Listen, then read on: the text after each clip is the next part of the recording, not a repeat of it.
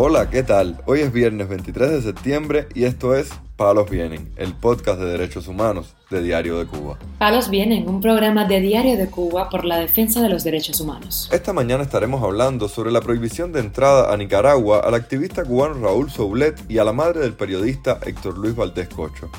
También comentaremos sobre el caso de un activista exiliado quien denuncia amenazas contra sus familiares en Cuba debido a sus vínculos con el proyecto de ayuda a los valientes del 11 de julio. Por último, comentaremos sobre el caso del profesor Pedro Albert Sánchez, quien tras más de 10 días en huelga de hambre fue trasladado desde la prisión de Valle Grande a un hospital. Lo más relevante del día relacionado con los derechos humanos en Palos Vientos.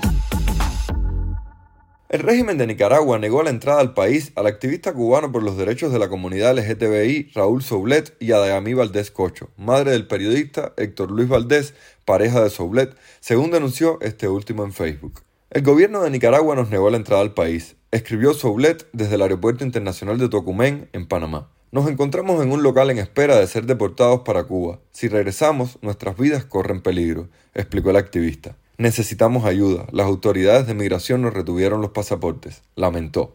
En estos momentos esperan que las autoridades de Panamá decidan qué harán con ellos, dijo a Diario de Cuba Valdés Cocho, quien a inicio de 2022 fue obligado a exiliarse por la seguridad del Estado cubano. Las autoridades nicaragüenses también le negaron la entrada al país, aunque logró llegar a Estados Unidos en marzo pasado. Soublet también fue forzado a abandonar el país y presionado para cerrar la Alianza Afrocubana, un proyecto enfocado en los derechos de la comunidad LGTBI y en la lucha contra el racismo, que dirigía desde 2017.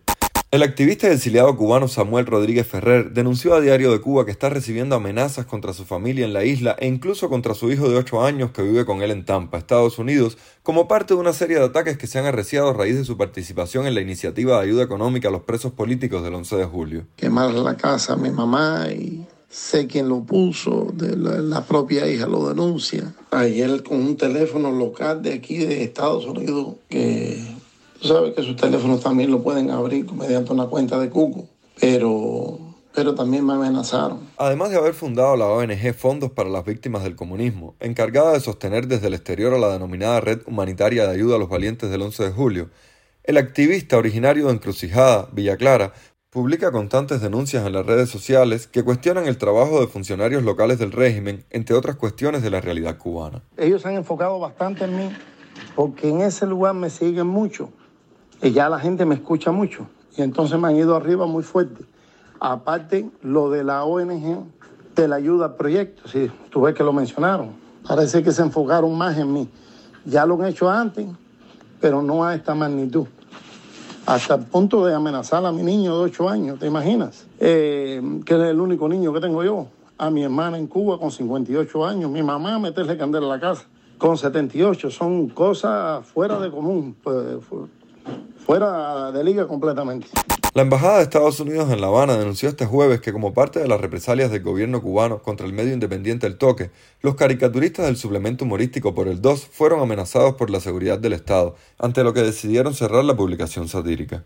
Esos humoristas fueron obligados, entre chantajes y otras presiones, a poner fin a su trabajo, señaló la embajada en un mensaje divulgado en Twitter, acompañado por algunas de las viñetas publicadas en el suplemento humorístico. Viene. El profesor y activista Pedro Albert Sánchez, quien iniciara una huelga de hambre y sed el pasado 13 de septiembre, fue trasladado desde la prisión de Valle Grande hacia la sala de penados del Hospital Nacional en La Habana tras agravarse su situación de salud.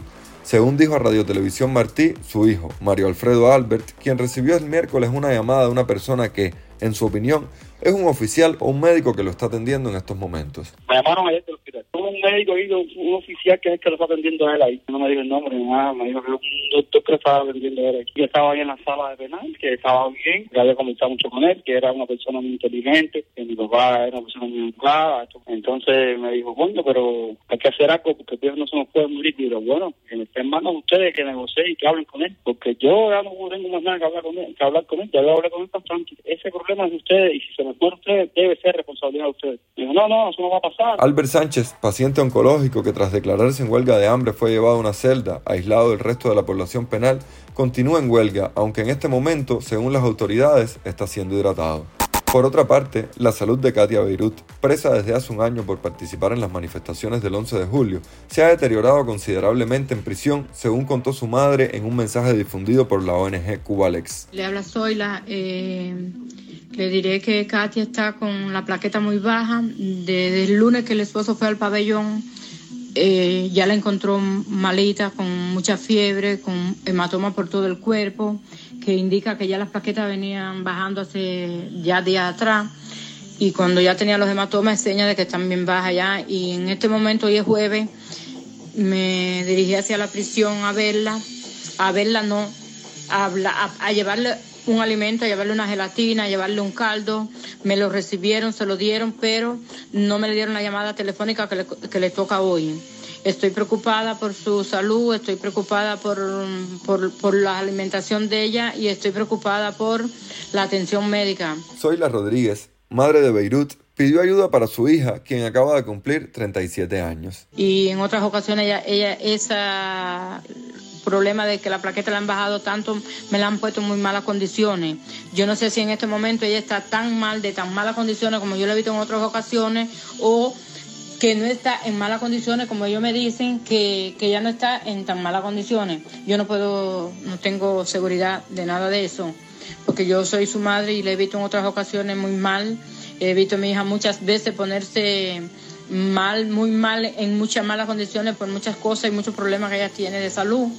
Y a mí eso me tiene muy impotente, me tiene en este momento muy desesperada, que no sé, la verdad que eh, tengo que recurrir a todo estos tipos de medios, a todas las personas. Y ver qué pasa si me la trasladan a un hospital. Katia, su hermano Exen Beirut Rodríguez y su padre Freddy Beirut Matos, de 64 años, participantes en las protestas del 12 de julio de 2021 en el barrio de La Guinera, en La Habana, fueron testigos del asesinato de Diovis Laurencio, el único muerto reconocido oficialmente por las autoridades cubanas durante el estallido social. Tanto Katia como su padre fueron sentenciados inicialmente a 20 años de privación de libertad, aunque ella logró rebajar la condena a 10 tras el juicio de casación. Palos Vienen, un podcast de derechos humanos de Diario de Cuba con la producción y conducción de Mario Luis Reyes. Muchas gracias por acompañarnos este viernes en Palos Vienen, el podcast de derechos humanos de Diario de Cuba. Pueden escucharnos en DDC Radio, Spotify, Google Podcast, Apple Podcast, Telegram y SoundCloud. Yo soy Mario Luis Reyes, la próxima semana regresamos con más información.